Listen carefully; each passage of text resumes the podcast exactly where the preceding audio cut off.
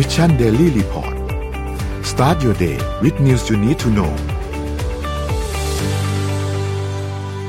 ตู้คอนเทนเนอร์เนี่ยมันมี index อยู่ตัวหนึ่งนะครับ เรียกว่าค่าดัชนี CAX คือ Container Availability Index เนี่ยนะครับ วิธีการคำนวณคือว่าถ้ามันต่ำกว่า 0.5 เนี่ย ก็แปลว่าตู้ขาดแคลนไอ้ CAX เนี่ยดัชนีนี้เนี่ยมันต่ำกว่า 0.5 ตั้งแต่สัปดาห์ที่ 10 ของปี 2563แป ลว่าประมาณกลางมีนาคมปั๊บเนี่ยตู้คอนเทนเนอร์ขาดแคลนแล้วเอฟเฟกเรื่องนี้มันมีผลทำไมเราไอ้ไอ้คอนเทนเนอร์เนี่ยมันถึงมีผลมากนะครับต้องบอกว่าประเทศเราประเทศอย่างประเทศไทยเนี่ยเราเป็นประเทศที่พึ่งพาการส่งออกนำเข้าสูงมากนะครับเพราะฉะนั้นเนี่ยเวลาที่ไม่มีตู้คอนเทนเนอร์มาแปลว่านั่นจะกระทบกับมูลค่าการส่งออกของประเทศอย่างตรงๆทันทีนะครับเมื่อกระทบกับการส่งออกปั๊บ GDP กระทบ ระบบเศรษฐกิจทั้งหมดรวนหมดนะครับจากความต้องการตู้คอนเทนเนอร์เนี่ยครับอยู่ดีๆมันเกิดการกระชากของ demand แล้วก็ supply นะครับเกิดจากปัญหาเกิดจากอะไรฮะปัญหาที่ 1 เกิดจากการที่สถานการณ์ล็อกดาวน์นะครับสถานการณ์ล็อกดาวน์พอเกิดขึ้นปั๊บเนี่ยทำให้คนไม่สามารถเข้าไปทำงานได้พอเข้าไปทำงานไม่ได้ปั๊บการเคลียร์สินค้าออกมาจากท่าเรือนะครับการจัดการที่เอาตู้กลับไปเนี่ย ปกติเนี่ยตู้เนี่ยจะค้างอยู่ที่ท่าเรือที่อเมริกาประมาณสัก 2 เดือนนะครับในปีที่ผ่านมาเนี่ยมันค้าง 3-4 เดือนนะครับ แล้วก็พอหลังจากช่วงล็อกดาวน์ปั๊บ demand ทุกอย่างก็คือพุ่งกลับมาครับตู้คอนเทนเนอร์ก็ต้องรีบเอาของส่งเข้าไปในประเทศที่ถ้าพูดตรงๆก็มีอำนาจในการซื้อสูงนะครับนั้นก็ทำให้ตู้ตู้เดิมก็ไปกระจุกอยู่แล้ว ตู้ใหม่ก็รีบพุ่งเข้าไปนะครับ ก็เลยทำให้การจัดการ supply ของตู้ในตลาดโลกเนี่ยผิดเพี้ยนไปตั้งแต่ต้นปีที่แล้วที่ผ่านมานะครับสถานการณ์โควิดของตลาดหลักนี่คือตลาดจีนนะครับ ตู้คอนเทนเนอร์ที่ส่งไปก็ยังไม่สามารถกลับมาได้อย่างอย่างรวดเร็วอย่างที่ผมได้เรียนไปนะครับ โรงงานก็ยังไม่สามารถผลิตได้เต็มที่นะครับ ไปแล้วก็ไม่กลับมาเพราะว่าปกติเนี่ยเวลาตู้ไปปั๊บเขาจะไม่ส่งตู้เก่ากลับจะไม่ส่งตู้เปล่ากลับมา ก็ต้องมีสินค้ากลับมาด้วย ทีนี้พอคนยังไม่ทำงานการผลิต supply chain ยังไม่เดิน ตู้เปล่าก็ไม่ส่งกลับมานะครับ ก็ทำให้ถ้าให้ตู้เนี่ยก็ค้างอยู่นะครับ ทีนี้ตู้คอนเทนเนอร์เนี่ยอยู่ไหนนะครับ ถ้าเราแบ่งโซนท่าเรือของโลกเนี่ยนะครับ จะพบว่าตู้คอนเทนเนอร์ทั้งหมดของโลกเนี่ยอยู่ในเอเชียเนี่ยในการบริหารจัดการในตู้คอนเทนเนอร์ทั้งหมดเนี่ยอยู่ในเอเชียเนี่ยประมาณ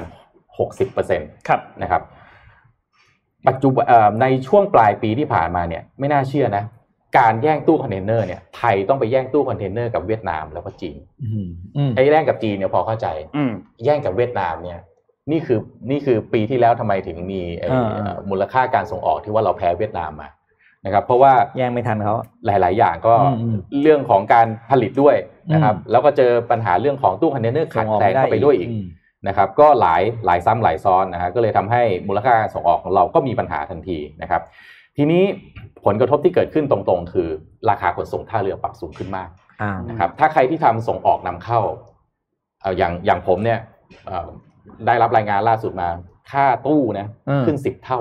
เฮ้ยสิบเท่าจริงๆ คือแพงมากเพราะฉะนั้นเนี่ยการบริหารจัดการตู้ แล้วค่าตู้นี่เงินมันไม่ได้ คือแพงขึ้นนี่ไม่ได้จ่ายคนในประเทศแล้วนะ มันไปจ่ายเจ้าของตู้จ่าย freight forwarder ที่มันไม่ใช่ไม่ใช่อยู่ในไทยทั้งหมดนะครับ ปัจจุบันนี้เนี่ยแทบจะต้อง bidding ตู้กันนะครับ แย่งกัน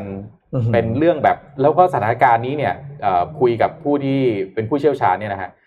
น่าจะคงอยู่ไปประมาณถึงประมาณไตรมาสสองของปีนี้เลย โอ้โหครับแปลว่าเรื่องมูลค่าการส่งออกในไทย เจอเต็มๆ ถ้าไปคุยกับผู้ส่งออกที่เป็นผู้ส่งออกอย่างทูน่าเนี่ยนะครับเขาพูดเลยนี่คือ disruption ของอุตสาหกรรมทูน่าเขาเลยเพราะว่ามันทำให้อยู่ดีมันมันเป็นเหมือนสถานการณ์ที่ว่าเราเรียกว่า black swan นะครับมันไม่คิดว่ามันจะเกิดขึ้น คือถ้าย้อนกลับไปในสมัยไปสักสองสามปีก่อนตู้ล้นเออโอ้ตู้ล้นแล้วก็บริษัท freight forwarder สายเรือเนี่ยเจ๊งกันเป็นแถบแต่ตอนนี้กลายเป็นตู้ขาดนะครับโอ้โหก็ ถ้าในมุมผมนะ ผมผมอยากเสนอนะฮะผมอยากเสนออย่างนี้ว่า ผมคิดว่าเรื่องนี้เป็นเรื่องใหญ่ระดับประเทศ ไม่มีทางที่บริษัทเอกชนจะไปบริหารจัดการแก้ปัญหาเรื่องนี้เองได้ครับ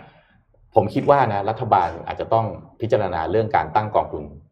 ที่จะมาซับซิไดซ์เรื่องพวกค่าตู้พวกนี้เพราะว่าตู้พวกนี้คุณคิดดูสิอยู่ดีแพงขึ้นสิบเท่าอะเออเอกชนที่ยิ่งรายคุณส่งเล็กอๆอกอะเออรายสินค้าที่เป็นอย่างเช่นพวกคอมมอดิตี้นะอืมทูน่านี่ยกตัวอย่างเนี่ย มาจิ้นมันสลิมมาก แล้วอยู่ดีเออค่าตู้แพงขึ้นขนาดนั้น แล้วเวลาส่งของพวกนี้มันส่งมันไม่ได้ส่งตู้สองตู้เออมันส่งที่มันเป็นหลายสิบหลายร้อยอืมตู้อย่างเงี้ยออกไปตายค่าขนส่งเนี่ยโอ้โหมันจุกอะจุกอืมเต็มอืมๆนะครับเอิ่มผมคิดว่ารัฐบาลต้องต้องเข้ามาดูแลเรื่องเนี้ยโดยด่วนแล้วนะครับ แล้วก็อาจจะต้องมีพวก tax incentive บางอย่างไหมอืมนะครับ เพราะว่าถ้าปล่อยให้เอ่อผู้ส่งออกจัดการตัวเองอย่างเดียวนาทีนี้นะอืมโหสาหัสเพราะปีที่แล้วเหนื่ที่อยผ่านมาทั้งปีเนี่ยเหนื่อยกันหมด นะครับเรื่องเอ่อมูลค่าตู้เอิ่มโดยเฉพาะพวกสินค้าที่เป็นกระดูกสันหลังของประเทศเราอย่างพวกอืมสินค้าเกษตรครับที่ต้องส่งออกนะครับอิเล็กทรอนิกส์เนี่ยผมว่าอาจจะไม่เท่าไหร่เพราะชิ้นมันเล็กอ่ามูลค่าจะไม่มากแต่ commodity เนี่ยมันแบบเจอเต็มๆอะอืมนะครับเจอเต็มๆนะครับแล้วก็อาจจะต้องเอ่ออาจจะต้องมี G2G ไหมหาช่องทางระบายสินค้ารัฐอืมอาจจะต้องเป็นผู้เข้าไปช่วยเจรจาหรือเปล่าครับนะครับไม่งั้นเอ่อ สินค้าหลาย ๆ ตัวเนี่ยมัน perishable อะคือมันเน่าเสียได้อืมคุณมาปล่อยให้มันค้างอยู่ที่ประเทศไทยเนี่ยแล้ว supply chain เดิมปกติเนี่ยแต่ละโรงงานอืมแต่ละเอ่อการผลิตเนี่ยก็คำนวณดีมา supply ของตัวเองเอาไว้ ว่าจะต้องส่งออกอืมเท่าไหร่ยังไงถูกไหมฮะแต่ว่าไอ้ตรงกลางคือไอ้ตู้ที่ต้องเอาไปส่งออกวันนั้นไม่มีไม่มี กลายเป็นสินค้ากองค้างอยู่ใช่ทุกอย่างได้หมดแต่ไม่มีที่ส่งไม่มีไม่มีวิธีส่งไม่มีใช่อืมเหมือนกับไม่มีไม่มีคนเอาของไปส่งอืมให้อะนะครับเพราะฉะนั้นเรื่องนี้เนี่ย ต้องคงต้องจับตาดูกันไปตลอดแล้วครับ แล้วก็อาจจะต้องเป็นประเด็นที่เอ่อต้องหยิบตัวเลข indicator หลาย ๆ ตัวมาเอ่อจับตาดูเลยนะครับ เพราะว่ามันจะส่งผลกระทบเป็นโดมิโนนะครับ การส่งออกที่ส่งออกไม่ได้ปั๊บก็แปลว่าเงินในกระเป๋าของคนในประเทศก็หายไปอืมเงินในกระเป๋าของในประเทศหายไปก็เอ่อเอ่อ spending ครับก็ลดต่ำลงนะครับ การจ่ายภาษีของคนก็อืมจ่ายได้น้อยลง government spending โอ้โหมันก็